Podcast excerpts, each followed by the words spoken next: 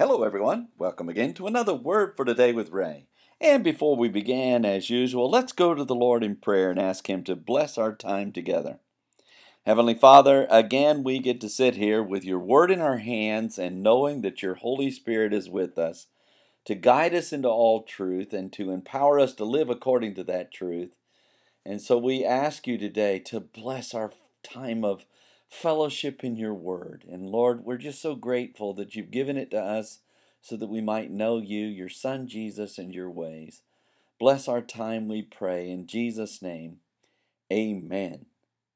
The title to today's lesson is Walk Worthy of Your Vocation. It's taken from the book of Ephesians chapter 4 and verse 1. As we concluded the third chapter of the book of Ephesians, we discovered the final thoughts Paul the Apostle had concerning what God has done for us.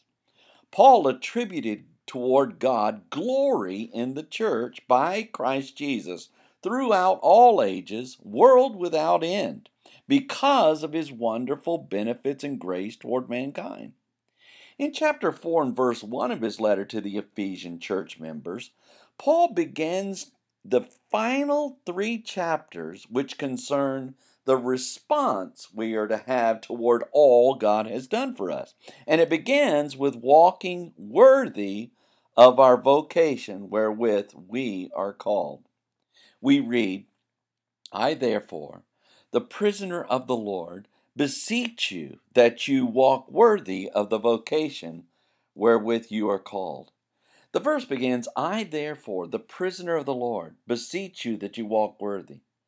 Paul began with the words, I therefore, which means Paul, because of, then, consequently, and these things being so, the prisoner or one bound in bonds and captive of the Lord, which means he who, to whom a person or thing belongs, about which he has power of deciding, and the master, and the title given to God the Messiah, beseech you, which is the Greek word parakaleo, which means call to one side, call for, summon, address, and speak to you, Ephesians, that you walk, which means to make your progress, make due use of opportunities, regulate yourself, conduct yourselves, and pass your life worthy, or suitably, appropriately, after a godly sort, and worthily.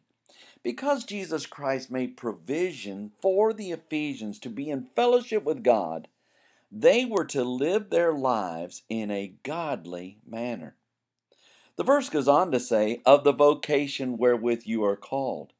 Paul continued, of the vocation, which means calling or invitation, wherewith or with what, which or that you are called, which means so named, called aloud, uttered in a loud voice, and invited.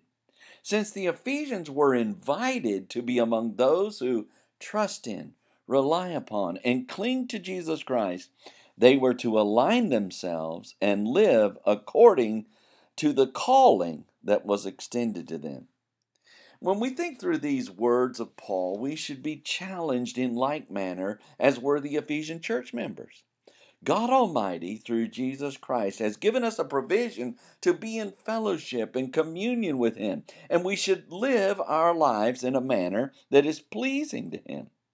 We are not our own, but have been bought with a price, and that price was Jesus' blood sacrifice upon the cross. He died for our sins and was raised from the dead. And when we believe in His finished and completed work, we have communion with Him. The least we can do is to respond to His great love and grace by living in a manner that aligns with Him.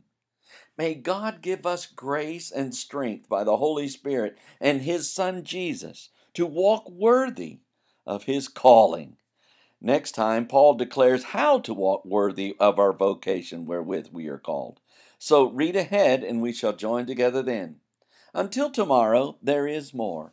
And may the Lord bless you and keep you. May He make His face to shine upon you and be gracious unto you.